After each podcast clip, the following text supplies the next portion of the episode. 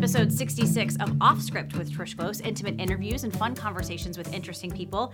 In front of my microphone today is Eric Eisenberg. Hello, Eric. Good morning, Trish. Good morning. I've renamed you Dr. Eric Eisenberg because Eisenberg just has like a doctor sound to it. It does, and where I come from, there's probably lots of Dr. Eisenbergs. There you go. Although I didn't quite get there. Well, you are the director of dining services at the Rogue Valley Manor. That is my current role. Yes. Okay, you have lots of letters after your name. I do, and I'm going to add a couple more later in the week too. Ooh, hopefully. uh, CEC and CCA. I'm assuming these are culinary certifications. Ding, ding, ding, ding, ding. Well done. Thank you. I did my research. Good. Just yes. a touch. They, they are culinary uh, certifications through an organization called the uh, American Chefs Federation, or ACF. And the CEC is Certified Executive Chef. Okay. And the CCA is Certified Culinary Administrator. Dang.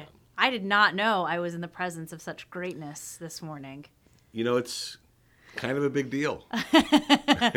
we are kind of a big deal, Dr. Eric Eisenberg. Um, I met you a couple weeks ago when we shot a West Coast Flavor segment. We are promoting the Oregon wine experience. Yes, We're going to talk about that in a little bit. We're also going to talk about your journey to the Rogue Valley Manor. Um, we talked a little bit about it on that the day of the shoot, uh, specifically in a Facebook Live.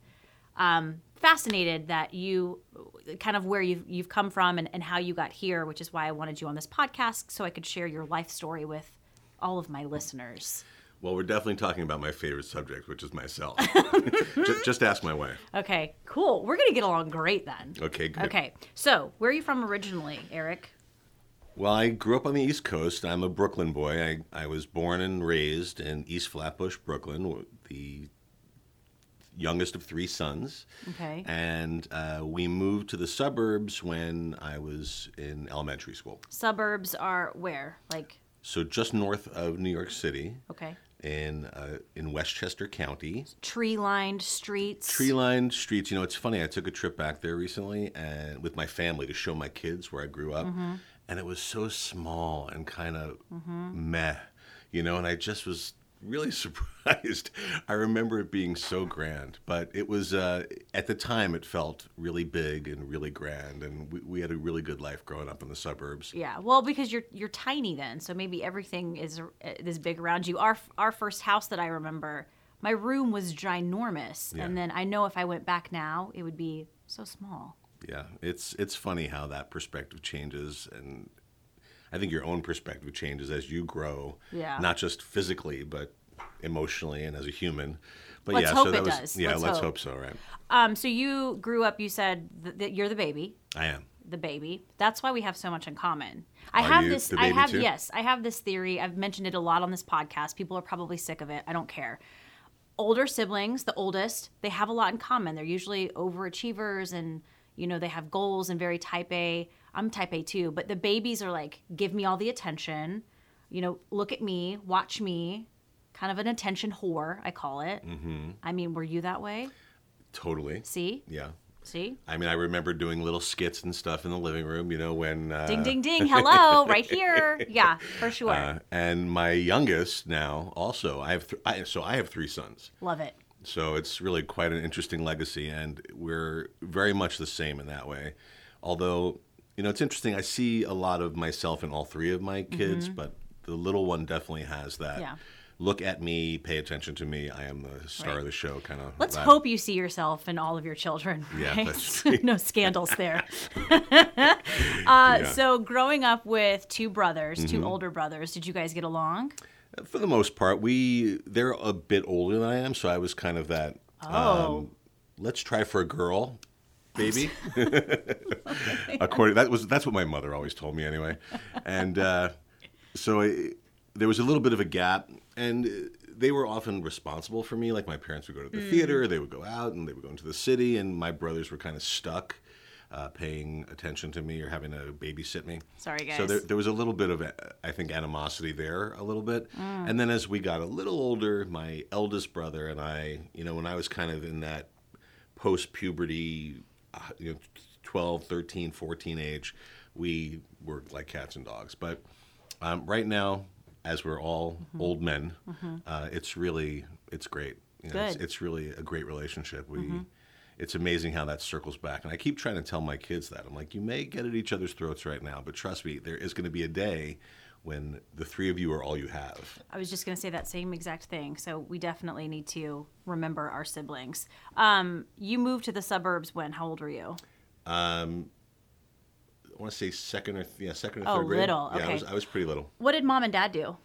My parents were both educators Hmm. and both worked in special ed. And so my mother was a special ed teacher, and my father was a high school teacher uh, initially. And then as they grew in their careers, they were both administrators in the New York City Board of Education for uh, Awesome. special education. There is a special place for people who work in education, but special education, you have to have a lot of patience and a lot of heart. Yeah, speaking of a big deal, my dad was the um, executive director of special ed for the city of New York. Wow. um, well, the assistant actually, and he was instrumental back in the early '70s for really developing the whole concept of mainstreaming special ed children into public school. It really started. There was a high school, um, Edward R. Murrow High School in New York, that was an arts school, and he was put in charge initially of uh, developing that school as a special ed school altogether wow. um, for only only special ed kids, and he said he would only do it if he could create a school in which kids were mainstreamed, and that really was the he was really the pioneer in developing that kind of program, and that's what we know today, right? We would never think of cloistering a special needs child in a in, in a school, a whole building. By themselves, and um, I'm really proud to say I really just learned this recently too. By the way, um, I'm really proud to say that, that that's a legacy that my father left that I'm super proud of and, and feel like that's the kind of thing I can tell uh, my kids about yeah. their grandfather, who they never met, by the way. So A little ahead of his time, really. Oh, yeah, I mean, absolutely. That's that's the whole thing about pioneering, right? You want to be remembered for. To, maybe it's not that you want to be remembered, but you will be remembered for doing something groundbreaking, and uh, I'd say there's a little bit. That's also the type of personality I think in that look at me, look at me type of child that we were, where you want to say, hey, you know, not only do I want people to recognize me, but I want them to recognize me for doing something important. Oh my gosh. I'm I'm honestly it's so funny you said that. I'm going through that at this very moment in life as far as what do I want to do with myself that I can leave a stamp somewhere, even if it's a small stamp, but do, doing something positive and putting something out there in the world that people like and appreciate. It's like a public service. Almost. It is. I It think is. of that. That's funny you said that. I'm, I'm going through I'm I'm going through all that right now in in my life. Um, so I was going somewhere with this. So they were both educators. Did they essentially retire from the education system? They did. My father, fortunately, was able to retire really young because he started really young. So he was 54 Oh, or so young. when he retired. And then he got into the antique business. So he schlepped around all over the suburbs and all over the city, and he would coll- go to um, estate sales. We didn't call them garage sales in, in Westchester. No. In Westchester, they, they, they were estate sales. And he would get up at 4 o'clock in the morning and go wait in line. And he had quite, uh, our whole basement and entire garage was filled with banana boxes, filled with, he dealt in china and glassware and that kind of thing. Okay. So that was a big part of my sort of late teenage years. Uh, was going around with my dad to antique shows and helping him set up and break down and all kinds Mm. Fun. of stuff. So that was pretty cool. And my mother, unfortunately, um, she did retire, but due to health concerns. And I did lose both of my parents when they were fairly young, and I was fairly young. So they have not been around for you know going on 25 years now. So it's it's been an interesting experience not having them in my life, but yet they were both such incredible people that I remember in my mind anyway. Uh, that you know they have stayed with me, and and that's one of the things I think about as a parent myself is really trying to create a, a memory, I guess, for my kids, so that when I'm gone, whenever that happens, hopefully not for a very very long time, but that. Uh, They'll have a, a memory of me like I have of my folks. Well, yeah, it's and I'm sure sounds like that was pretty difficult losing them. It was. I was in my 20s. Oh, that's really young. Yeah. And my mother was sick for a very long time, and my dad was sick for a very short time. But it was right after my mother passed away. My father was diagnosed with lung cancer and um, and then died within a year. So it was really. Uh, it was a trying. It was trying times, as you can Oh, imagine, as bet. someone just coming to grips with their own adulthood, and it, it was interesting. Well, it's I, I am. It's nice to hear that you carry them with you, just as far as memories and stories, because really that's that's all you have left, really. Yeah, I'm at the age now where many of my parent, many of my friends' parents are kind of at the age where they're starting to pass away, and we've experienced Right. that quite a bit in the last few years. And my mother-in-law passed away this year, and uh, I feel like the the best advice I can offer in that time of such despair and dismay, because it feels like there's no way through it when you're experiencing it yourself. Even if your parent is very, very ill for a while, you know, there is a sense of relief, but it's still such a great and deep loss. And, and I feel like the only thing that I can really offer, and the thing that has really stuck with me because now I'm 25 years past Mm-hmm. it, is that there comes a time when all of the pain and all of the, the discomfort and all of the challenges that you dealt with in in losing them, up to the time of losing them, it fades away over time, and all you're left with is everything that you loved about them. That's very hopeful. And it really, so now, you know, when I, as I already have today, you know, when I talk about my parents, it's just, it's, I remember them as being perfect people. Like there was, I never, I never yelled at them, I hate you. You know, get out of my room, which of course I did. And I mean, all of the stuff that we, you know, you experience with your parents, we all experience with our parents.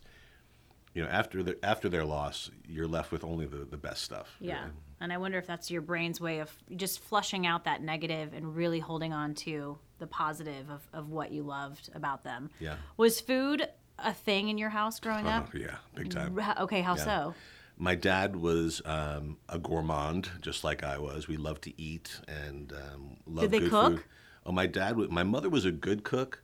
My dad was a great cook. Okay. And um, you know, my mother grew up in a uh, extremely orthodox Jewish household Okay. where, when we had to go to Grandma Yetta's house, it was torture because it, we knew it was the boiled chicken that was from the pot of soup. That the co- and kosher chickens back in the day, I mean, they still had like feathers around the feet and stuff. It was just disgusting. and so we, the cousins and I, and my brothers, we would be at my grandma's house, and we knew it was, oh my God, it's the boiled chicken in the saltless, you know, chicken broth. Oh, Grandma with- Yetta. And it was just, she was such a terrible cook. And that was what my mother grew up with. Right. So it wasn't until I, she met my dad that she was kind of ex- got to experience, Mm-hmm. you know, food. My father um, grew up with a younger sister and a single mother. Mm. And so he was very self sufficient and knew how to cook and sew and all- Also Jewish household? also Jewish household. Okay. yeah. And although ultra Orthodox, zero faith. You know, it was like Oh, wow. culturally Jewish somewhat, Sure. but not religious in any way, shape, or form. In fact, you know, the traditional bar mitzvah for boys is at Mm-hmm. 13. My father never had one. So he had one at 62. Good for him. Um, so he kind of found religion later in life, as my mother was kind of letting it go. It was Isn't kind of that interesting. funny? Yeah, it was an interesting, interesting situation. But um, so my, my father loved to love to eat, and I have so many great food memories with my father. Uh, all the things that he exposed me to, and he also loved to entertain. So he was also an entertainer. He had sort of a theatrical background as well, and he was sort of that life of the party kind of. oh of man. person I Uh, love and- this man. and bigger than life. He really, you would have loved him. what was his name? Donald? Donald. Donald Eisenberg, and he, everybody loved him. He was one of those unilaterally loved people. I- one- One of the me- memories I have is that we would be in New York City walking down the street, and this would happen all the time. Mr. Eisenberg, you were my theater teacher at Lafayette High School in 1950. And they would remember him, so many people. course. In the middle of a city of millions, he was always recognized. It was such an amazing, uh, and that was one of the things I always, I'm like, wow, I just want to touch people that way. Anyway, he, uh, he loved food. and we were always entertaining in my house and there was always we were always having company company was coming over and there were always just platters of amazing food and things cooking and i just remember a few of the dishes that he was really well known for. He made a lasagna that was a mile high. This thing was unbelievable with every conceivable meat and cheese and crusty around the edges and it was just phenomenal. Um, and then also some cultural dishes like it won't sound good to you like if i say he made an amazing stuffed cabbage but Sounds ju- amazing. but there was just some he just loved to be in the kitchen and loved to have people in his home and loved to have people around and, and that was really sort of the basis that started it all Oh, me. I, I'm picturing martinis too at these company gatherings. scotch on the rocks but yeah Beautiful. yeah there So was always classy. a tumbler filled with ice with something in So it yes. classy. So this is kind of where it started for you. Was food a theme for you growing up then? Like even going into to college, or what did you want to do? Well, so food is a theme through life. Just again, as Jews, it's it's much it's a cultural where food is connected to every celebration. So there's always food around. You know, not just and a lot of just weekday meals. I remember my mother always feeling like she. I, I always remember my, my mother putting something on the table, which is something we don't even really do today. My kids are mm-hmm. always grazing, and we're always grazing, and that mm-hmm. might just be the pace at which we live today. But Right. Um, I always remember there being something on the table that felt special, even on a Wednesday. But um, food was not my thing. I was going to go into the theater. I, I was encouraged by my parents even as well, because my dad sort of had an unrealized dream of being in the theater himself, and so he was very encouraging. And uh, so I went to college to all you know all through high school. I did theater, and all through college, I was a theater major in college, and had a very. I went to a small school, so I had a very uh, prolific theater I bet. experience because there were so few people around. So it was really great was to smart. be. It was really great. I mean, I, I had applied to other schools, which I didn't get into, but I ended up in a small liberal arts college that had. You know, I had the opportunity to be on main stage productions. You know, my first semester as a freshman, so it was really, it was really, I, I got to do a lot of theater in college. But I also needed work study. I needed some money while I was at school, so I, I worked. Um, I'll rewind just a touch to say I went to a boarding school for high school. Okay. Um, also, a very unique and weird experience in that it was a Quaker school, a friends run school. And it's because I had a lot of trouble in school, in public school, in, in sort of a big suburban high school where there were over 3,000 students. And I just was Lost. yeah, I wasn't doing well. I was uh, getting, you know, following all the wrong paths. Were you And- getting into trouble? I was getting into trouble. Uh-oh. And so I ended up in boarding school, and it, you know, I I don't want to make it sound like it was prison. It was not. It was a very liberal kind of environment, really, honestly, run by hippies, and it was it was it was really cool in a lot of ways, and it helped me to find who I am as a person. I mean, a lot that I learned there, I I still carry with me, uh, and so I we had to work there too. So that was part of our school is that we had to kind of have a job around the school, and mine was working in the dining hall as a dishwasher. Interesting. Interesting. And the dishwasher led to helping you know Fred the cook peel potatoes, and then it was it was just those because I had done that at home as a kid, so I just had more interest in that than washing dishes or doing yard work or whatever else they mm-hmm. wanted us to do. Mm-hmm. So I really had this introduction to working in a commercial kitchen, you know, a- in high school. So when I went to college and I needed work study, I, that was what I did. I went and got a job as a dishwasher in the dining hall, which led to becoming the chef's assistant. And then I went to, then I was the short order cook in the student union. Awesome. And so just all of those things kind of progressed to the point where then I graduated from college and I got to New York City. And here I am with a degree in theater performance and lighting design in one hand Okay. and uh, this ability to work behind a stove in the other. So it's you're a typical actor then, Yeah. right? Although, you know, my girlfriend at the time, I had a, so I got a job as a cook right away in a pretty nice restaurant that my dad hooked me up with, and uh,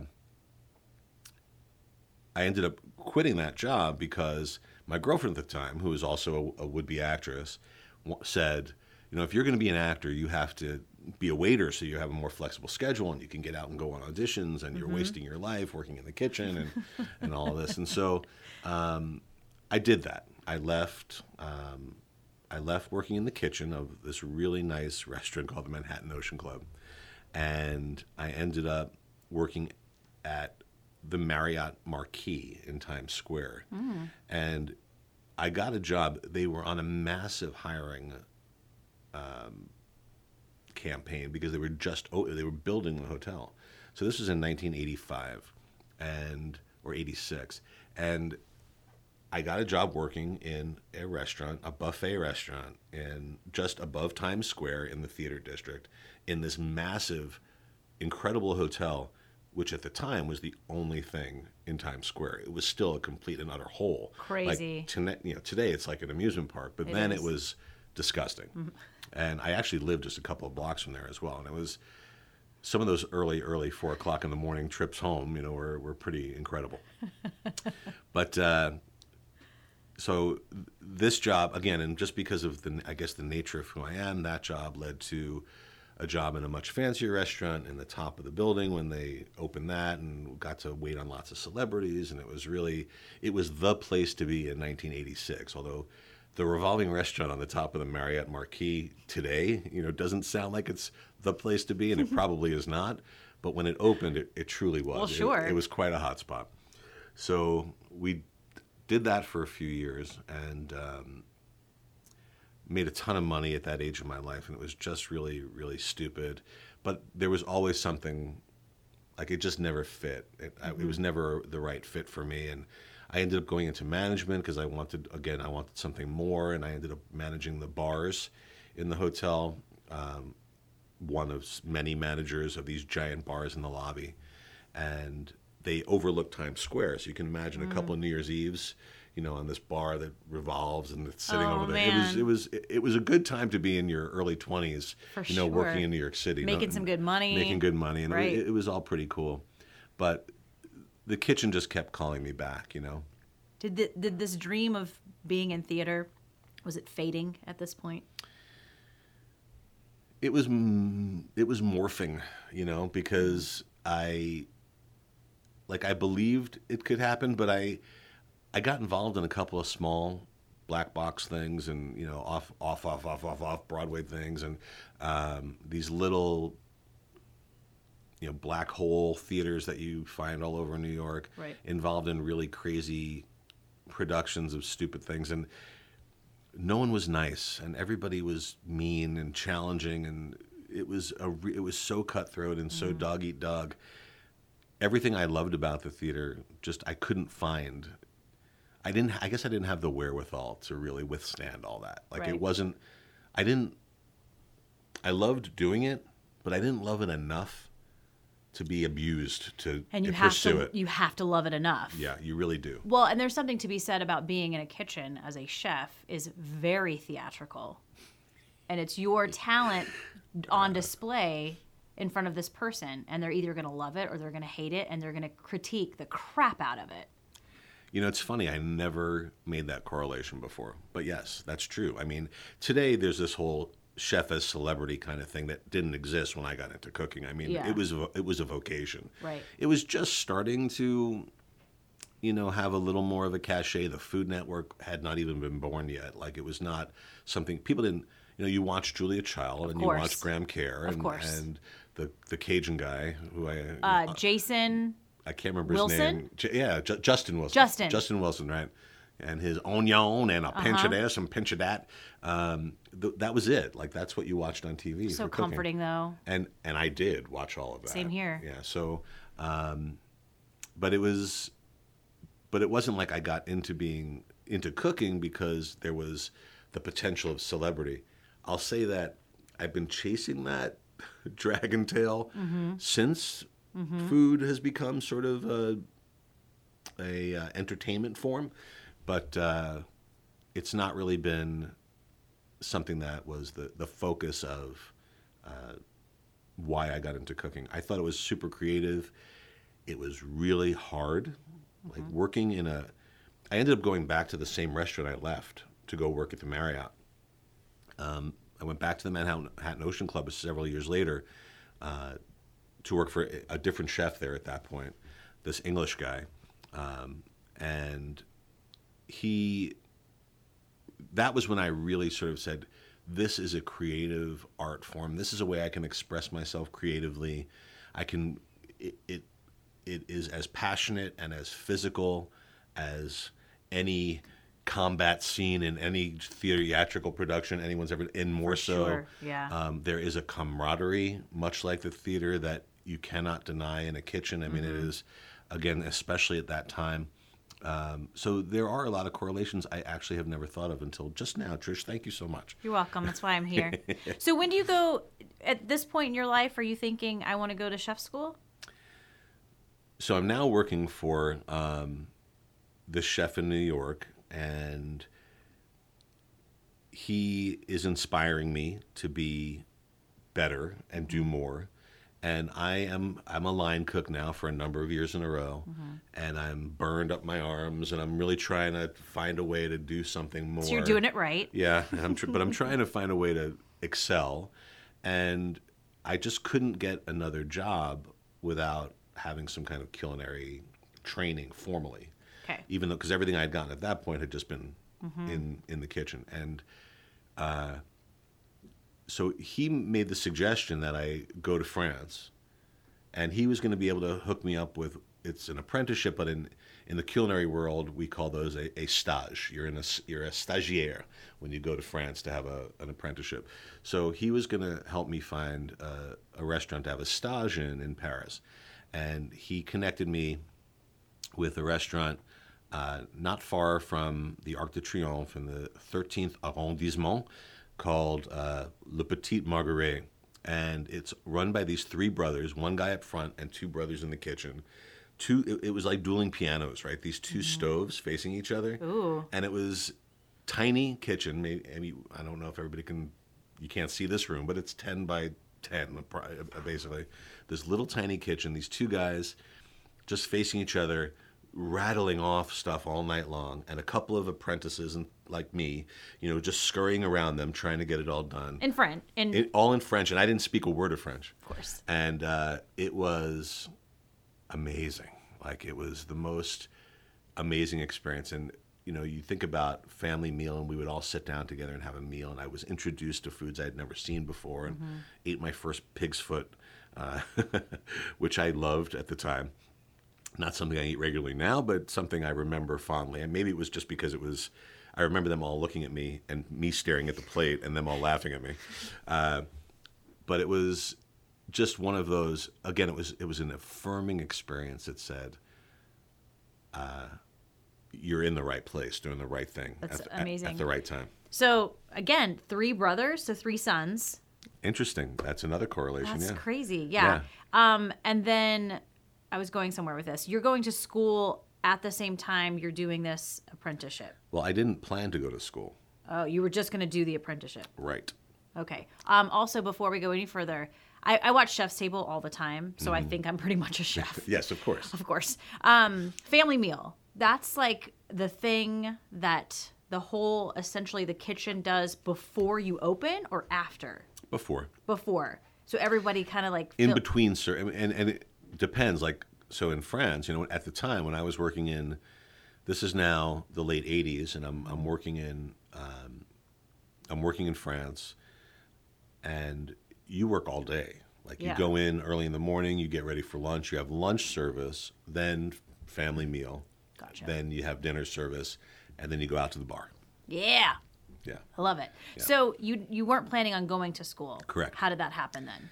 I was at a hostel in um, Paris somewhere. It's a long time ago, 30 plus years ago. Um, and there was a thing on a message board where they needed chef's assistants who could speak English. Oh, okay. And so I went down there, and it really was to. So I went to the Cordon Bleu uh, in Paris, which is was at the time a very. It was the one and only. There were they hadn't expanded out and done all this licensing and everything else. Um, small little place, and then on. Uh, Rue Léon Delhomme, I'll never forget it, and uh, really cute. And I walked in and I said, "I speak English, but not much French," um, and they said that didn't matter because you just really kind of needed to be an interface between, um, you know, s- the English speaking students and and the chefs Okay. but um, not necessarily. And that there was a translator in most of the classes, but they, for whatever reason, I ended up being able to get this job as a uh, as a chef's assistant, and I exchanged it for um, my schooling. Fantastic. And I, and I ended up having to, you know, pay some tuition, and it, it wasn't like a full free swap. But I didn't really go to France planning to go to Cordon Bleu. I really was going to go for three months, do this stage, go back to New York, have that on my resume as French experience, and and be done. Because that was that was the gold standard at the time. I mean, 1987, 1988, you had I worked in France in Paris on your resume. You're hired. Yeah, you're hired. So um, that was really the plan, and I ended up going, went to school for it's about a year and a half program, and uh, worked in Le Petit Marguerite, which was uh, a one-star Michelin restaurant, and ended up working at a couple of other m- much nicer restaurants. The most notable is a restaurant called Michel Rostang, which is uh, a two-star Michelin restaurant um, that has two restaurants in one. One a very upscale, high-end fine dining restaurant, and then this other cute little bistro, which is connected, and the kitchens kind of meet in the middle. The one thing I loved about that ex- that restaurant was that it was it was debilitatingly difficult when you worked in the fine dining part of the restaurant, and you had to be on pins and needles every second of every day. But one day a week, they put you in the bistro. So you got a break. It's one like day, a breath of fresh you air. did. You got to go into the bistro and you were alone, one man kitchen by yourself, Mm. and you do about you know sixty or some um, covers a night. And, but it was like just the most simple, comforting, but deliciously amazing food. like Um, something I still love to make today is this is this gratin, but they they refer they refer to it. It's really macaroni and cheese, but it was a you know, gratin de macaroni, right? And it was uh, penne pasta with uh, uh, really delicious bacon and Gruyere cheese and lots of cream. And it's um, my heart just fluttered a bit. yeah. This My- sounds so romantic. It is romantic. It's, it was it, these are romantic times. I mean, I just think about I'm 26 years old. I'm tooling around Paris on my Mobylette, my moped, you know, and I'm to get to where I from where I lived to where I worked. I had to go right through the center of Paris, around the Arc. I mean, I was driving around the Arc de Triomphe on my moped to get to work every day. I would go early in the morning and work, and I would have a little break at lunchtime, and I'd go take a little nap on a park bench nearby, and go back to work and you know, I had no responsibilities other than going and working in the kitchen every day, and it was, and every day was a, there was something to discover. Like it never was a drudge at all, ever. Flirting with Parisian women. Yeah, you know, Yeah, you know. oh, we know, Eric. I was working too much to be honest. I I, really, well, I was going to ask. I really did didn't. you have time? Mm-hmm. Not really. No, to be honest, I really didn't have a whole lot of social time um, until I went. I left Paris and went and worked um, in the uh, Touraine, the um, Touraine region of uh, of France, which is more more central. And uh, I worked in a hotel there, where we had we still worked morning till night, but there was a group of us. We were more carousing, I would say. We would because we were kind of cloistered in the in the country. We would go to the most nearby town and Pirates of the kitchen. pirates. Yes, indeed, Yeah. that's a really good way of describing. it. Yes. Okay. How long were you in France? Just about five years altogether. Wow. Yeah. So you ended up speaking oh yeah, French. Yeah. Very much. So are you fluent still? Well, you know, I left France. It's 30 years ago, so Right. I'm going to go no. Okay. But if I Your accent's lovely. if I, I'll tell you a funny story about that. But if I were to get into a French conversation now, I would stumble a lot. But if I did it regularly, I'm pretty sure I could pick Oh, up. yeah, it I'd, would I'd come pick back. it. I'd pick it back up because I was. I mean, I was French speaking. I was living a life in French, and that was that was also a gift. That was really really cool. But so I, another job that I had was while I was going to school before I ended up going out to um, to the Loire Valley, I was uh, working two summers. I worked at a private chateau for the Count and Countess de Rohan Chabot. And these were these two bohemian. He was an antique dealer and she was an artist. And they were Count and Countess in title only. They were like they were really like you and me. They were just the most down to earth, coolest people. And my buddy Bruce and I um, had I don't I don't even remember how we got. I think school must have hooked us up with it somehow. But we ended up going and working for them at their private chateau in Auvergne, which is where all the best blue cheese comes from. And so this is here's another three brothers story. Down the road from the chateau was this little dairy farm run by three brothers. That is a theme in your life. It is. And we used to go down there every morning and get fresh milk, still warm, in the metal can, and we'd schlep it back up to the house. Crazy. Um, and those, we had a garden that was over an acre that was tended by the, the groundskeepers of the chateau. It had every vegetable, berry, fruit you could imagine. It was a, it was a young cook's dream. And we didn't have any responsibilities during the week because they were never there. They would only come up on the weekends. And so during the week, like their sons would be there every once in a while, or somebody would be visiting. And on the weekends, the place would fill up with, you know, mm-hmm. about 20 different guests that would stay at the chateau.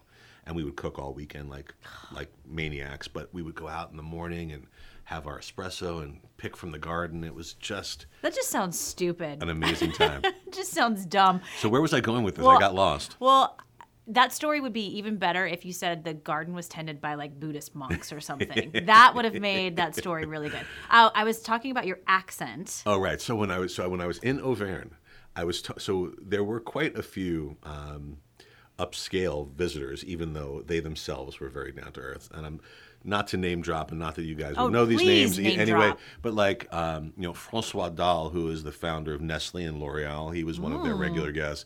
The former president of France, you know, Valéry Giscard d'Estaing, was one of their normal regular guests. So these were the kind of people that they were rubbing elbows with, but. Um, but those were the kind of folks we were cooking for um, over the weekends. But I remember talking to somebody, one of the guests that had come up from the week, you know, on a weekend, and they and we were having a conversation full on, you know, in French, and just out of the blue, and I don't remember who this person was, but I, but what they said stuck with me, because he said, you know, oh, y- you speak very well, but you can tell that you learned all of your French in Paris. Hmm. And at that moment, it dawned on me that I was speaking French like with a Brooklyn accent. You know what I mean? Awesome. that, you know, so you think about that Canarsie or that, you know, hey, you guys, you know, kind of Brooklyn thing. And I real it, it never occurred to me. I thought I had this wonderful accent and it was all coming out so perfectly. But no, I was talking like, you know, a kid from Canarsie. And That's pretty classic. Yeah, was good. actually. So you're in France for five years, just living the good life. Do you look back on that and just go, I almost can't believe that happened to me? yeah, It just sounds it just sounds dumb. It sounds crazy. yeah, it was, and it was long enough ago that it really does feel like a dream sometimes. Ugh, that just it- Yeah. yeah, that's just sound it sounds so romantic. When do you decide to come home and why? Why do you come home? my mother was at the end of her life, and I, I had every intention of coming home to see her, um, and go back, and never and never return. Honestly, that was really my You plan. fell in love with and and I was really actually going to go from France to Japan. That was my that was my plan. wow. I met a lot of really cool Japanese people in France, and at the time, French cooking in Japan was like Huge. Yeah, forget about it. Right. Mm-hmm. it. It was like if you wanted to be a French chef, you really needed to go to Japan. It would not even be in France anymore. You wanted to, if you were going to take it to the next level. And so that was really my plan. Um, but I came home and my mother passed and my father got sick and, you know, one thing leads to another. And you were here. And I was here, yeah. So Well, I was in New York in. New York. In New Yeah. York. Um, when do you meet your wife? When I moved to Seattle. Okay, so let's then back up. Mm-hmm. Um, how long are you in New York after both of your parents pass away? Right after my father died, I moved to Seattle. Why? I had friends that moved that I kind of grew up with, and when I say grew up, I mean we spent our early twenties together. Um, folks that I met when I we opened the Marriott, and we were, I mean, talk about pirates of the kitchen. I mean, we were pirates of the city. We were twenty somethings with our pockets bulging with money Love in the early 80s and it was just You were making it rain. Oh God, it was, it was these. Talk about a dream or a haze. Uh, it was. It was really. Um, these were incredible times. I mean, we t- we had a lot of free time. We worked at night. You know, we had. We would go to restaurants when they weren't busy because we were working busy nights. So we would go. Um, we'd go to the best restaurants and spend all of our money, and we'd buy nice clothes and get all dressed up. And it was just really. That was really when I solidified this sort of you know restaurants are are life like where you go how you what you do in a restaurant how you eat and how you sort of go through that experience is is what i i want to always be involved in that I pride myself on being a good orderer of the menu. That's um, if we ever go out with friends, usually my husband's sweet enough to just say, "Hey, let Trish do it." I, I just I love it and I'm good at it, and I agree with you. I think restaurants and food are life. I, I really do. and at that time we were just you know we we were living high on the hog Awesome. so you know that was that was what we were you know, that was my sort of that, that's where life was and that's all that really mattered to me at the time what were we talking about trish You moved to Seattle i moved to seattle right with these with, these, other people, pirates. right. These pirates. with my other pirates so my they um they moved to seattle a couple years before because i had a friend that always wanted to be a winemaker Ooh. and so washington again burgeoning kind of wine um, culture growing there at the time and he went and worked at um, a couple of big name wineries and then uh, got into wine sales and I just was I needed something different. I had just lost my parents, my brothers and I were kind of butting heads, and I was just like, you know, let's um, let's put some distance between that life and my new life. And um, I had inherited a little bit of money. You know, my father had some life insurance, so I had a little bit of money, and I went to Seattle really to look to open a restaurant with this buddy of mine okay. and um, that's what we did. You and did. So we, I went to Seattle. It was literally months, a couple months after my, my father passed, and uh, the the plan was to find a little space somewhere in downtown Seattle and just kind of open a little neighborhood bistro and call it good. And somehow, I ended up connected to uh, a realtor who knew a French chef who was it wasn't advertised or known to anyone, but he wanted to sell his restaurant. And I didn't know anything about this guy because I was new to the area, but you know, little did I know he was the quintessential hmm. chef, had been the most famous chef in the area since 1971. You know, it was like, and he was selling his world-renowned Gerard's Relais de Lyon in Bothell, which was just outside of Seattle. Wow. So I went up there to look at it, and I was immediately transported back to France. Hmm. It was a little house. It was so cute, and it was so perfect. And then you walk through these doors into the kitchen, and behind this little house is a building bigger than the house. That's all kitchen. Oh, it was like every chef's dream and that's what he did. He built his dream kitchen and uh, you know copper pots lining the walls the multiple you know uh, island type stations with chefs all around and, and i immediately was like this is it. Like this is where it, this is where i'm this is it we're going to do this and um, so we worked out some terms and I, and I bought the restaurant from gerard wow. and he ended up hanging out with us for a little while, and he would greet customers at the door for a while, and um, he really helped us transition. He introduced us to uh, a guy named John Hinterberger, who was the big time restaurant critic in the Seattle Times during during those during that period, and um, who ended up being uh, very. I don't know if he if it was. I want to say it was well deserved, but he was also very generous and really was uh, gave us some great reviews. Ended up with uh, three and a half stars in the Seattle Times, and it was again another magical time where I was just. It had taken everything that I had done to that point, and I got to do it whatever I wanted. Like there was no, I didn't have to do anything anybody else said. I could do only the things that I wanted God, to. that feels good, doesn't it? Yeah, if I have any regrets, it would be that I, if I have a single regret in my life, it's that we sold the restaurant because there was a level of freedom there that Mm-hmm. I have never experienced before and never experienced since. Did the former owner work with you in the kitchen at all ever? No, No. not really. Just and I didn't. I didn't feel like I needed him to. It's it's interesting because when I first bought the restaurant, it was very important to him that we close the deal before October, because he knew he made like forty percent of his money through the holidays.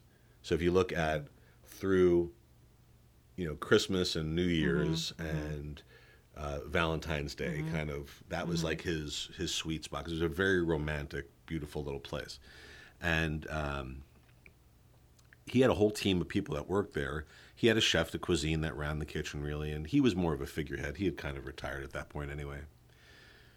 Right after it kind of got out that we the restaurant had been sold to this kid from New York. the internet was brand new at the time, and there was a uh, a chat room. You remember those? Oh gosh. There's a chat room called Seattle Eats. And within days, the buzz on Seattle Eats was, oh my gosh, don't go to Gerard's. They've destroyed it. What is this kid who wants to go eat, you know, French food from some kid from New York? so the internet was nasty back then too. Uh, it started with trolls. That's the whole reason it, it became even a thing. And uh, but the really funny thing was they dissed everything. It was like they're using the wrong. The china's mismatched, and they served me the wrong silverware with this thing, and they gave me the wrong wine glass for my Bordeaux, and all, oh and Oh my the sauce was broken, and it, I was Wow. doing I was doing nothing but signing checks at that point. It was all the same crew. It was all the same Interesting. Uh, recipes. It was all still Gerard. It was everything about the restaurant was exactly the same. I hadn't touched a thing, and I hadn't planned to until all the holidays were over because we had all these reservations and people were coming for what they For expected. what? Yes. Right. And well, that hurt Gerard's feelings, as one can imagine, Of course it did. because he was like, "What are you talking life. about? I know I, he didn't do anything. This is all still what we were." So, I think that's kind of why he reached out to the community. Um, and uh, but it turned out in the end to be a really positive experience. We got a after that we got a lot of great press, and I, believe on our own merits, you know, achieved a lot of really great accolades from every every outlet you know that was available at the time. What were some of your favorite things you were cooking in this time? Was it French food at this restaurant? It was. It was a very. It was, but it was you know from my my perspective a modern a modern twist. Approachable?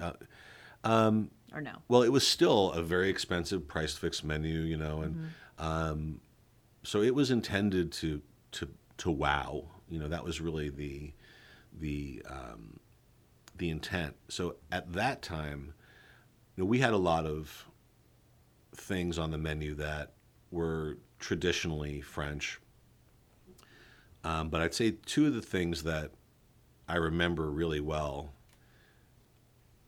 well, three that were like our best sellers at that time were um, I did a cold uh, lobster consomme that had a smoked tomato kind of salad in it. So there was a uh, and the and then beautiful chunks of lobster and it was all garnished with an herb salad and it was really a beautiful tableau you know when you looked at it and the um, the consomme itself because it was chilled had a slight gel to it so i know that probably doesn't sound good but it has Mm. A good to me. it has a texture that it, it allows you to sort of It melts. yeah.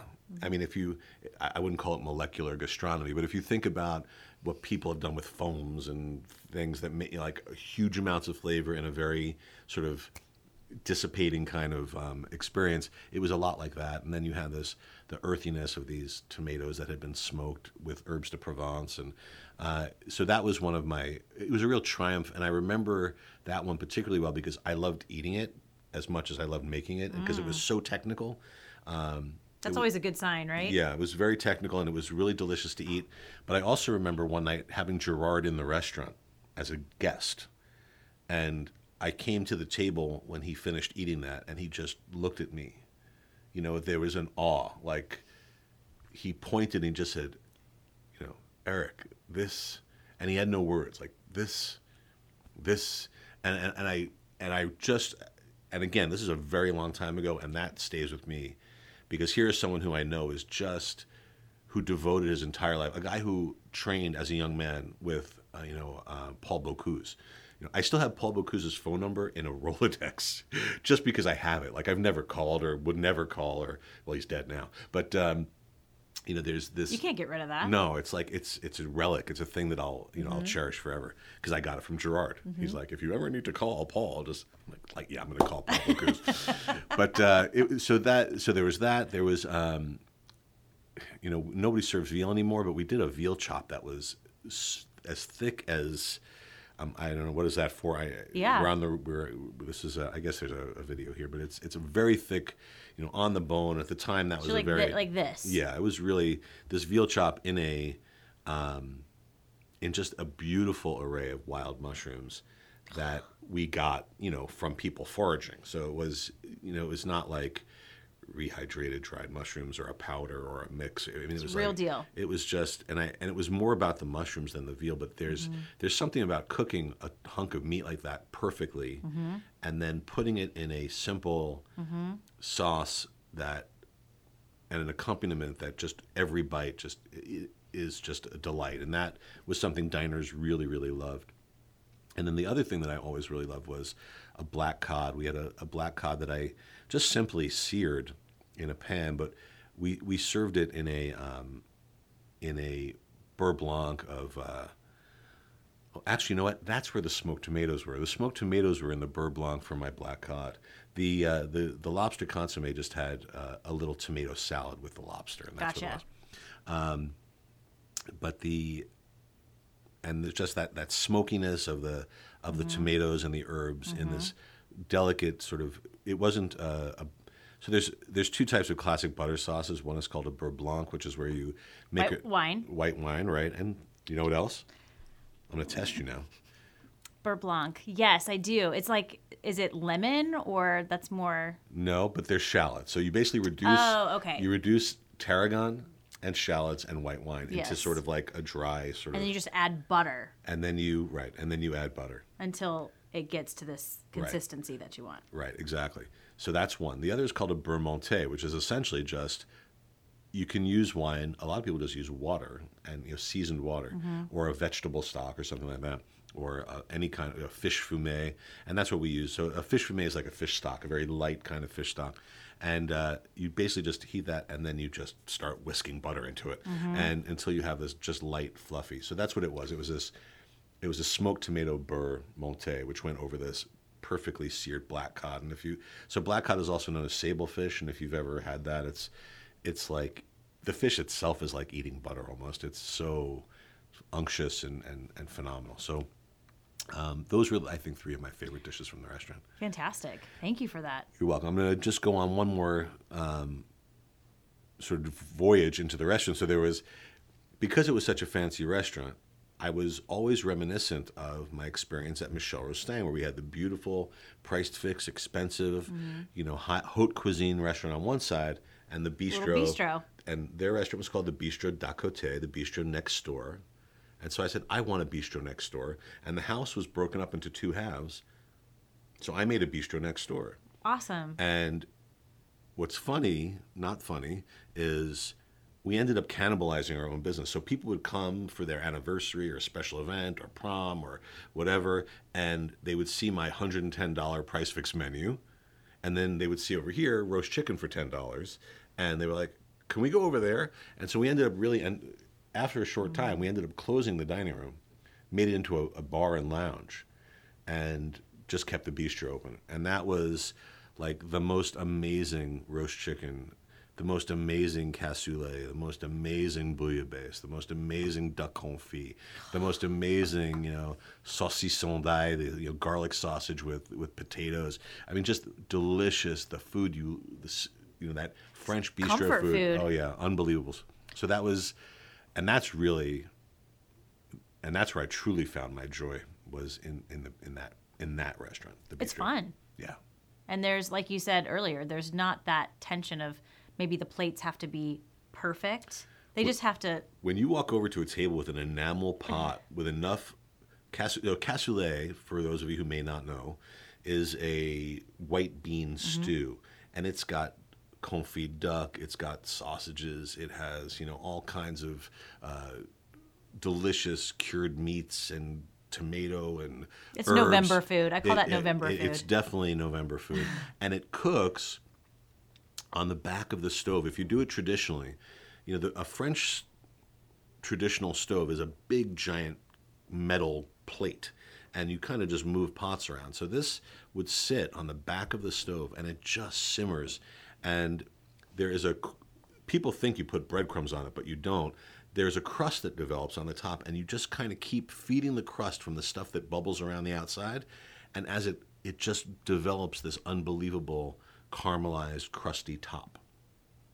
When you drop that thing in the middle of a table for four people to dig into, there's no again there, there, there's usually a gasp like wow you, and Right. and that was the kind of reaction and we did everything that way you know everything was in a big sort Mm-hmm. of serving vessel and people just it was about community and com- communal eating and eating together and sharing and laughing and we had a wine list that had 20 wines on it that were all under $10 so the the goal was really to come in enjoy a bottle of wine enjoy this you know, several bottles of wine enjoy Please. yeah um, and enjoy a big pot of food together it was really those were great times You know that that gasp, that oh my gosh, this is the best roast chicken I've ever had. That as a chef and as cooks, that's the applause we get on stage. That is our oh my gosh, this was an amazing performance you just gave me. There's nothing better to me than when I cook for someone and they just go, "This is so good." That just that just that does it for me. You know, one of my joys right now at the manor is um, I have the pleasure of fielding all of the feedback from our residents, and there's a thousand of them. When I first took the job, I thought for sure my days would be spent fielding complaints and figuring out how to make people happy when they're in an impossibly unhappy situation. Like that's truly what I believe what I was I that I was going to experience. When did you take this job? You're Uh, because you're fairly new, October of 17, Yeah. so not even 2 years. right? Yeah. Right.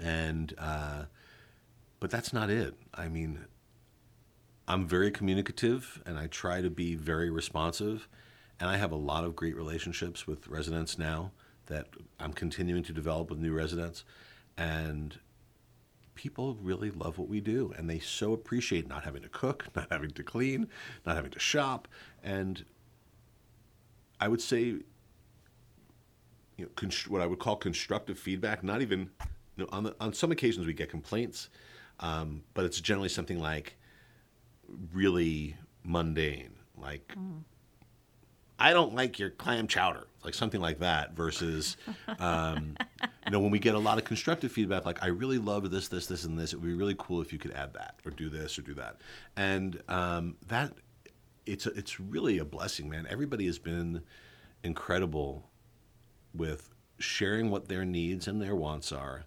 and being patient for it to show up. So Beautiful. Not what you'd expect really. So let's back up a little bit. Mm-hmm. You met your wife in Seattle.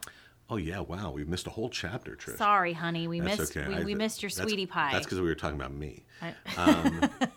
Typical. Typical is right. so where'd you meet her? I met her in my restaurant actually. Um, Was we- she a server? No, but her friend was. Okay. So, well, she was a server, but in a different restaurant. Okay.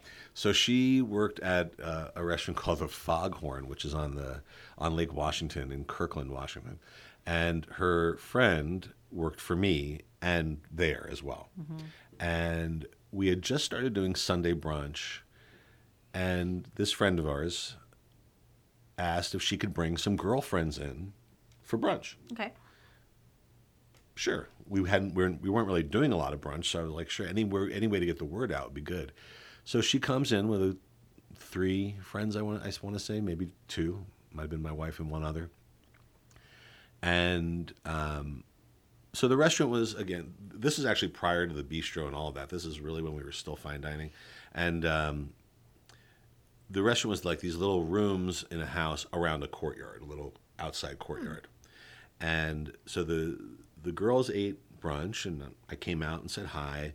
And I then said, okay, well, you know, nice to meet you all. I'm going to go let the dogs out. I had two little pugs, Nathan and Fanny.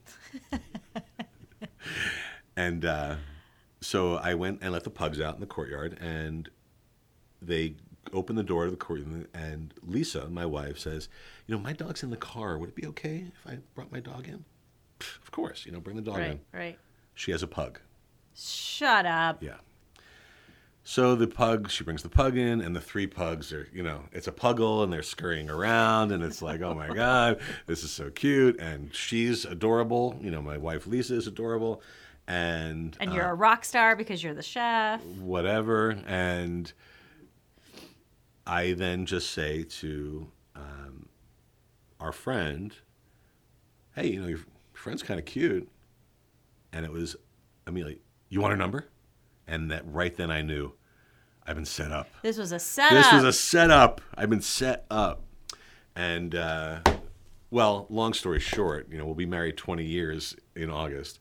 So, um, but we, so we, yeah, we went, we, we dated like people do. And our dogs, you know, we kind of created this trio of pugs, which we got known for everywhere we went.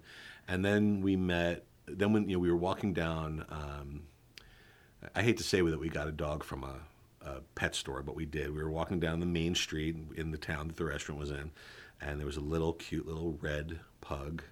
Um, we had never seen a pug that color before, and uh, like, oh, she's so cute. We really need one together. And of course, you need a child together. So right. So then we had now we had four pugs. oh my goodness. And then one day, on a wild hare, I was got access to a cute little black pug puppy, and I'm like, well, we don't have a black one, so I'm the numbskull who brought the fifth dog home. And at one, at one point, we had five pugs, and um, before we had any actual kids without fur.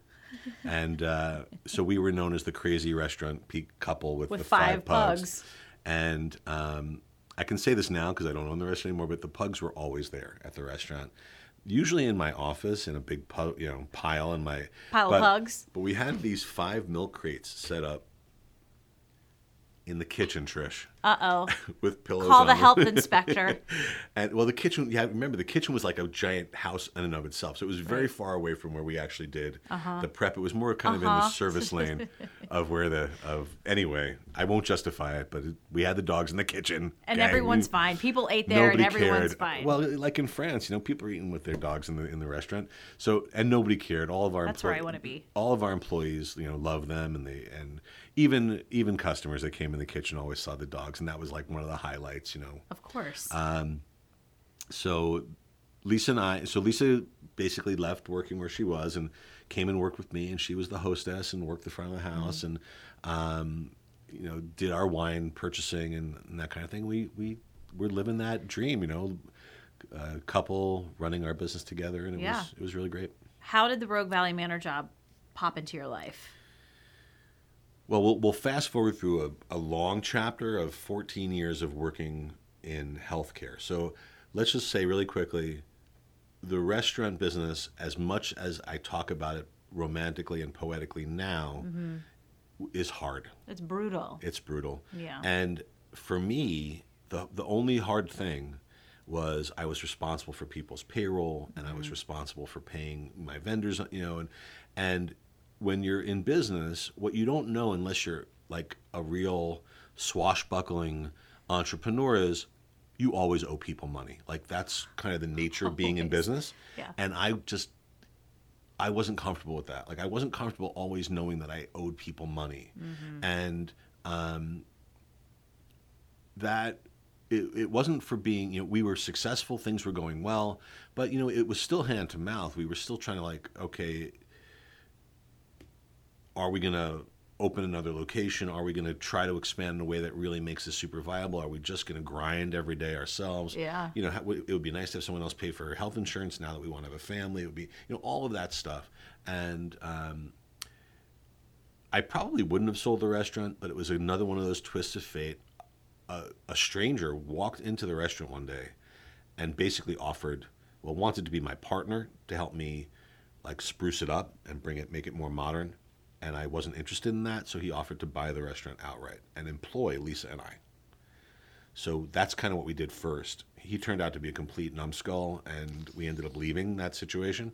But um, that's kind of that was how the But restaurant. your sort of- responsibility was out at that point. Right, and we were actually making more money, taking home more money than we were like Yeah. as owning it. So it was good for the, a, a short period of time, and then it got ugly, and we dissolved that relationship, and off we went. sad.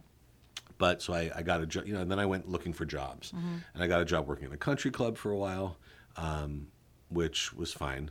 Um, and then I, but my entrepreneurial spirit was kind of growing in me again, and I had a couple of opportunities to leave the country club and consult in a restaurant, and then um, there's a chocolatier in Seattle called Dilettante, which you may have heard of. And they make truffles and all kinds of delicious chocolates and cakes and whatnot. And they were looking to expand out uh, a brand of, as Starbucks was really blowing up, Right. they were trying to expand out into what they were calling the Mocha Cafe. And it was their version of Starbucks. And these were, you know, restaurants with grab and go food and, and so on. And so they hired me to sort of develop that menu line for them and uh, and work with with with growing that business. And uh, I was excited about that. But again, you know, best laid plans and promises that didn't really work out. And I was really looking for something, anything, to get out of that relationship because I they had a store in uh, on Capitol Hill in Seattle that, in addition to all of my other duties, I ended up managing and would I was literally working you know 18, 19 hours a day. Wow. So because they were open till four in the morning serving desserts, so um, I had to get out of there, and so here I'm. You know, yes, I was looking in the paper, ladies and gentlemen. This is there was still you still look for jobs in the newspaper at that time. I um, saw a job, executive chef for a hospital, Swedish hospital in Seattle. And I'm like, I can make meatloaf and mashed potatoes for a little while till I figure out what the next thing is. I'll get good benefits, you know, all this. Okay. And frankly, I was already aware of Swedish's um, uh, reputation for excellent food because they were pioneers in the concept of room service in a hospital. So rather than just everybody gets a tray, this is where you call down, you order what you want when you want it. Okay. And I'm like, and I had actually been a patient there. I'd had back surgery a couple of years earlier, and I had experienced it for myself. So I'm like, okay, you know, I can actually make this work for a little, for a little while.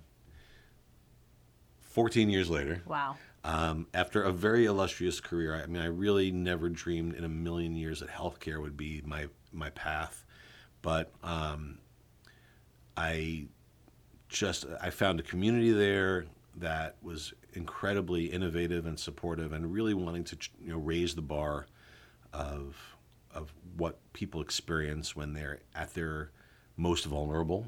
For sure. Um, the only thing they have control over is food, and this is an opportunity to really help people not only heal nutritively and sort of you know f- with with nutrition and uh, and calories and, and the stuff that they need to heal, but also heal emotionally when they're in a hard spot or even full of joy, like having just had a baby.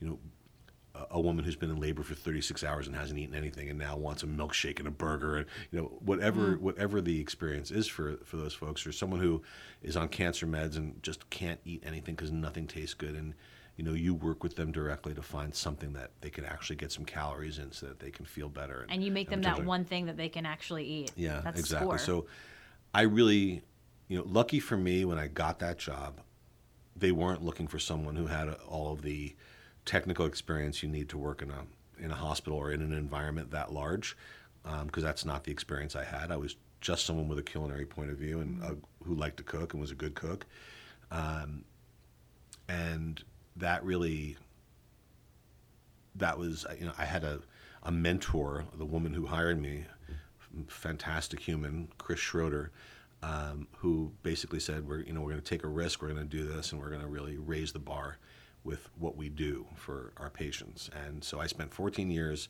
working with her and and, and another incredible uh, director after Chris retired, uh, Candace Johnson, who you know it's all been about making sure we're we're doing the best that we can and being innovative at the same time.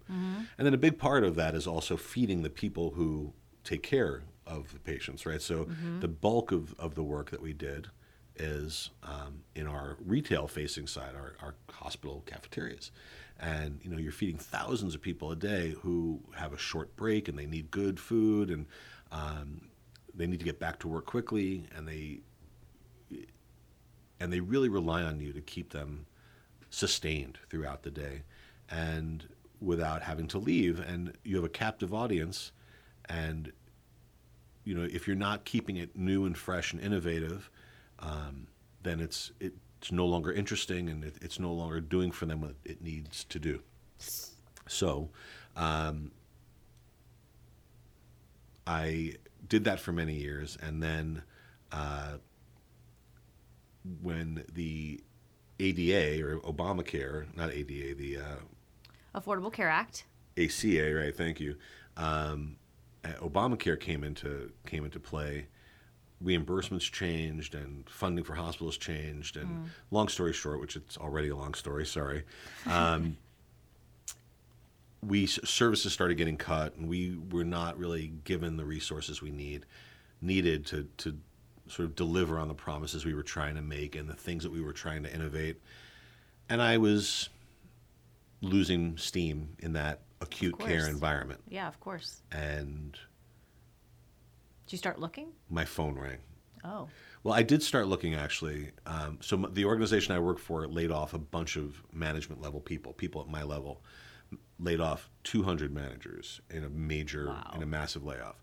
So I was um, worried at the time and started sort of poking around. And that's when I met uh, someone who works at Pacific Retirement Services, the company that um, owns the Manor, uh, for a job in Seattle, where they were looking for a director of dining services for their Mirabella Seattle location. Okay. And at the time, it didn't work out. Like it just wasn't a right fit at the time.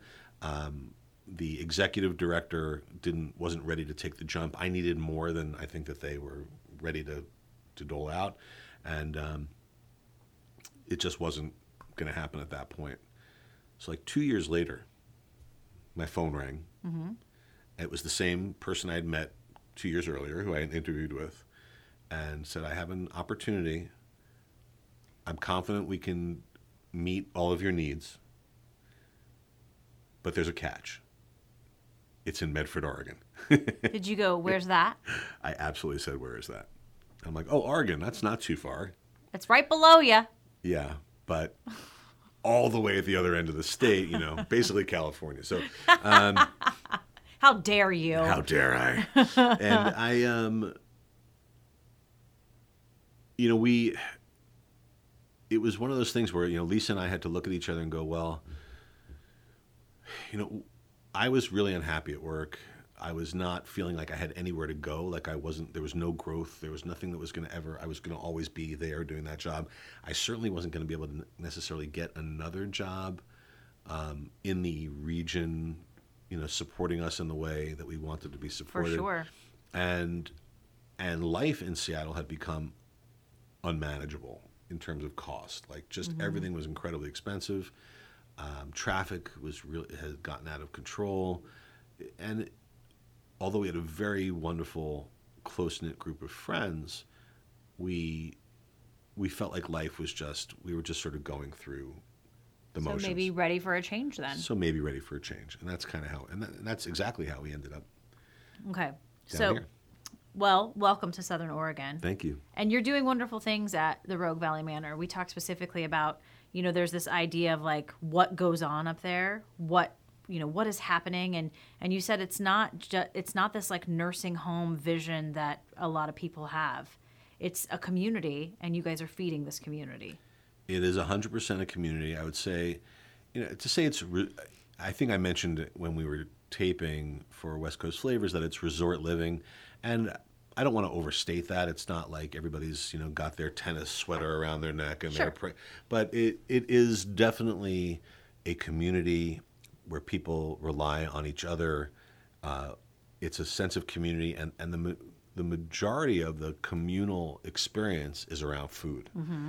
Uh, there are other activities that happen in pockets. There's lots of wellness activities, and there's a gym and a pool, and there's all kinds of exercise classes, and there's lawn bowling, and there's we have two golf courses. I mean, there's all kinds of stuff, and it really truly is a, a amazing place. Uh, but there are also a lot of very senior people that live there. So there's an element when you're walking around that you mm-hmm. are in a place where People have come to Where- end their life. Their it's the end of life. it is the, it is certainly the twilight of their lives, and nobody makes any bones about that. Right. I've talked to many people who say, "Yeah, this is the last place we'll ever live," and they're they're very clear about that. right. And the cool thing about the manor, which I mean, this might be an opportunity to, to educate, is it is what's referred to as a continuing care retirement community, so a CCRC. And those are also being rephrased now as life plan communities. Uh, and essentially, what this is is you come in as an independent, reasonably healthy person, uh, somewhere in your late 60s, early 70s, and you live out the rest of your life. And in one place is access to all of the health care, for the, for the most part, that you'll ever need. Um, and we will care for you in your independent, vital life and give you all the access to all the things that you want in that aspect of your life. And we will also be there for you at the end of your life when you need that type of care and, and everything in between. So that is the appeal to people who live there. Yeah, sign me up. Yeah, I mean, really, uh, it's it's. I, can't think of a better way to I really agree. Put you know live out the last that last chapter of your life. So we are we are we're getting to the end. We have to wrap up a little bit. We're bit. wrapping, okay. Although I feel like we could just chat forever. We could. Eric. I'm going to say this about you. You I feel like people there are people in this world, you probably have some in, in your circle that are so charismatic and so just fun. You're drawn to them. You want to be around them. You are that in my book. You Well, have thanks. you have buttloads of charisma. I'd say the same thing about you. Well, thank you. I appreciate that. that's because we're that's babies. that's why you're on TV, Only when they allow me to. Um, and that's why they felt conf- confident enough to put me in front of a thousand people who could, who if they wanted to, could really make everybody's life miserable. Right. I'd say, you know, if nothing else, you know, it, my greatest success right now, I would say at the Manor, is my ability to communicate with with residents in a way that makes them feel connected to. And Perfect. Yeah. I think that's what most people are looking for in life, just to be heard and, Yeah. and to be connected. Um, so we are going to wrap up a little bit, get to the final three. But first, you, uh, meaning your chefs at the Rogue Valley Manor, have said, yep, we're doing it. Oregon Wine Experience coming up in a few weeks. Um, we're all going to meet under the big white tent. Medal celebration. This is the night where that's we, our night, Trish. Yes, we give out awards to those winemakers who have won something from the Oregon Wine Competition that was just recently held. And you guys have said, yeah, we'll feed everybody and feed us fancy stuff, real fancy. Why did you decide to go all in? Because no other culinary partner is um, coming in on Medal Celebration Night. It is just the chefs from Rogue Valley Manor. Well, you know, I could come up with some really great uh, story about why we've chosen to go all in. Um, you know, I'll just call it naivete because of my my newness to the to the area and not really knowing the event. To be honest, uh, we just I, it was an opportunity to work with Asante but I didn't think of any other when I thought of like, well, we could we could do this or we could do that. It never really crossed my mind to like, well, we could participate in this way or that way. I just said, let's you know, you're looking for people to cook that night, we'll do it. Let's just I do mean, we cook for a thousand people. You know, we make a few thousand meals a day, every day anyway. like, this is chump change. And well, not really that. and but but honestly, for me, and I really want people to to recognize Rogue Valley Manor as uh, as a highlight of this region. So I want when people who live here certainly when they look up at those buildings on the hill, which we can all admit are not that beautiful, they, they don't go, is that a psychiatric hospital or, you know, is that the VA? you know, I want them to unmistakably know what's going on up there. Um, and part of doing that is community outreach, not just within our community, but outside of our community. And I, I- I just want an understanding of what a great place it is to live you know, we have a goal to be the employer of choice in Medford, and I, and not just in the culinary arts. Although I certainly want anyone who works in the culinary arts to want to work with us because, you know, unlike an independent restaurant or a chain restaurant or something of that nature where you're doing the same thing over and over again, we do every kind of cuisine, every type of event, from you know barbecue to fine dining we run the gamut on a daily basis. As a young culinarian, I mean, you have an, you have access to a variety of of culinary technique and different types of foods and different type of cuisines that you would mm-hmm. never have working in a single restaurant. So it's really a great opportunity to get it out to get out there. Um, so that that was really my my un my underlying motive was that I, awesome. I wanted to be more recognized by people in our community. And what better way to get some recognition than through people's stomachs? Right. That's and how of you course, with me. I, I, let's also not forget it is for the Children's Miracle Network, and we're it supporting is. Asante and all of their great work. So I don't yes. want to, I certainly don't want to underscore that, but um, selfishly, it's it's about recognition. Well, I can't wait to see you on Thursday. I'll definitely be there for Medal Celebration Night. Um, and if you do want some more information about the Oregon Wine Experience, all you have to do is go to OregonWineExperience.com. You can find all you need to know there. You can also get tickets and then come see the amazing chefs on Thursday night. We'll all be there. It'll I'm be so exciting. excited. I'm so excited. Okay, final three, Mister. Best advice you've ever been given. Huh. The best advice I'd ever been given. I labored over this one because there was a couple. So Gerard, the guy I bought the restaurant mm-hmm. from, the restaurant was right next to a produce stand on the on the road, mm-hmm. and I remember when I bought the restaurant, I said, "Oh, this is so great! I'm going to have like all this fresh produce right next door," and his advice to me was, "You don't go in. All that crap on the outside of the building they're about to put in the dumpster, go make them a deal on that. So buy crap and turn it into gold. Those are his exact words. And I said, okay, thank you for that advice. So, on the one hand, you know, it's funny, but there was an element to that. I mean, there was perfectly good produce I could turn into some really beautiful stuff. Uh-huh. Um, that you did turn into beautiful with the stuff. right te- with the right technique. Yeah. Um, but and I always felt a little bit, you know, like uh, this is, you know, this is great. That was great advice from Gerard. Um, but really, the best the best advice I ever got was from my mother, and I know it was really good advice because I've heard it many, many times since as a professional, going through all kinds of leadership development and all mm-hmm. kinds of. Mm-hmm. So it was really interesting. The first time I heard it, I was sitting in some kind of leadership development class at my previous job, and I'm like, my mother told me that when I was, you know, in college, and it was, I was very frustrated about whatever, something that I was frustrated about. And it had to do with someone else's um, behavior. Somebody had done something and was behaving in a way that made me uncomfortable and made me angry. And she said, You cannot control how other people act. Mm. You can't control what they do. You can't control how they make you feel. Only you can control that. Yes. And I have really, really tried to live my life that way. Not that I haven't had an outburst or two since then, but I really have. That has really been my mantra: is that I cannot control what happens around me. I can only control how I react to it. Good stuff. Yeah. Thanks for that one, Mom. Uh, so this is kind of an interesting question because you sort of just got here.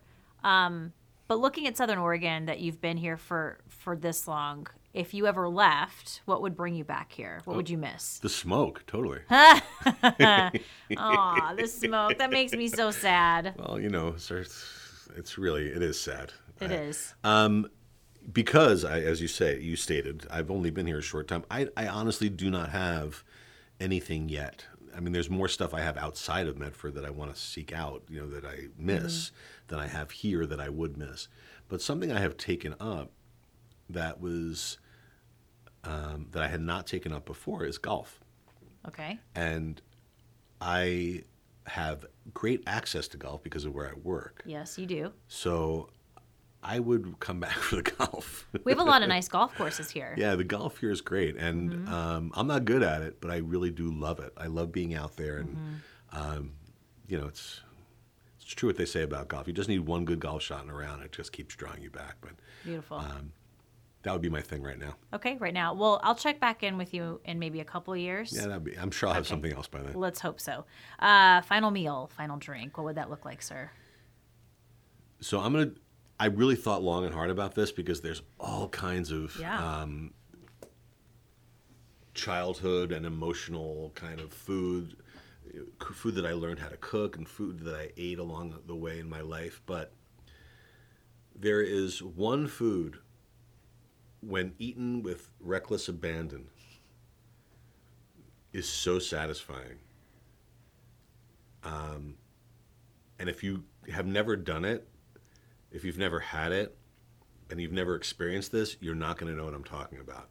But when I was a young person in my 20s in New York in mm-hmm. the 80s with more money to burn than we knew what Right. to do with, we would go, us very cosmopolitan, you know, cosmopolitan 20 somethings, to a place called Petrossian, which is a very, very fancy Russian vodka and caviar champagne place.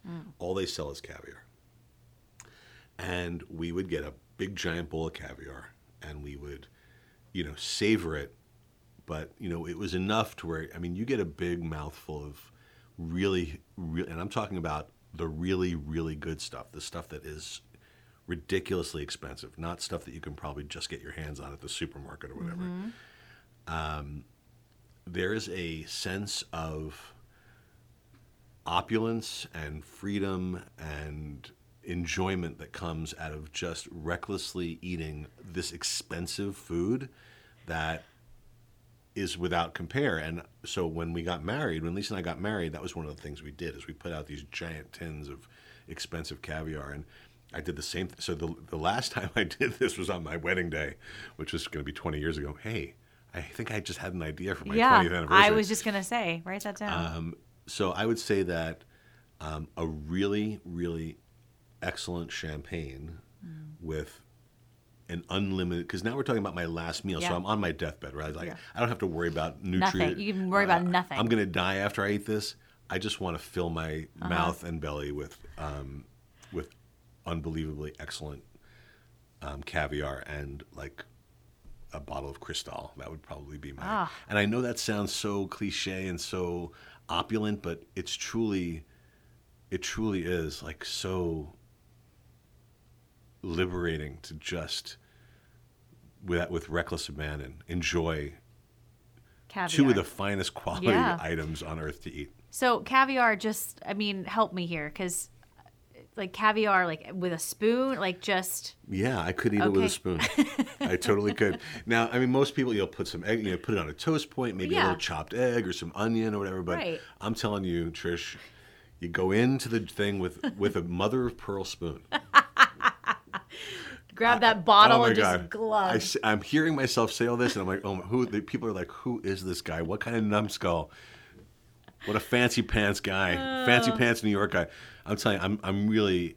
I like top ramen just as much, by the way, Mm. but it's like there is a well, not just as much, but I will tell you. If, You you, know- if you've never done it and you have the opportunity, I strongly suggest. it. Do it. Also, it's your last day, so screw what everybody else thinks. Exactly. You're true. True that. I Yeah. don't care about. No, That's right. My last day on earth, I'm gonna I'm gonna do it. I'm gonna relive my opulent youth and gorge myself on caviar. Um, Dr. Eric Eisenberg, you've been so fun. Thanks for doing this with me. Thanks, Trish. Thanks for letting me go on and on about myself. It's really my favorite subject. Okay, well, it's now my favorite subject. if you're listening to this podcast on iTunes and you like it, please subscribe, rate, and review. You can also hear us on Google Play, Stitcher, and SoundCloud. Check out the video portion at ktvl.com. Just click on features and then off script.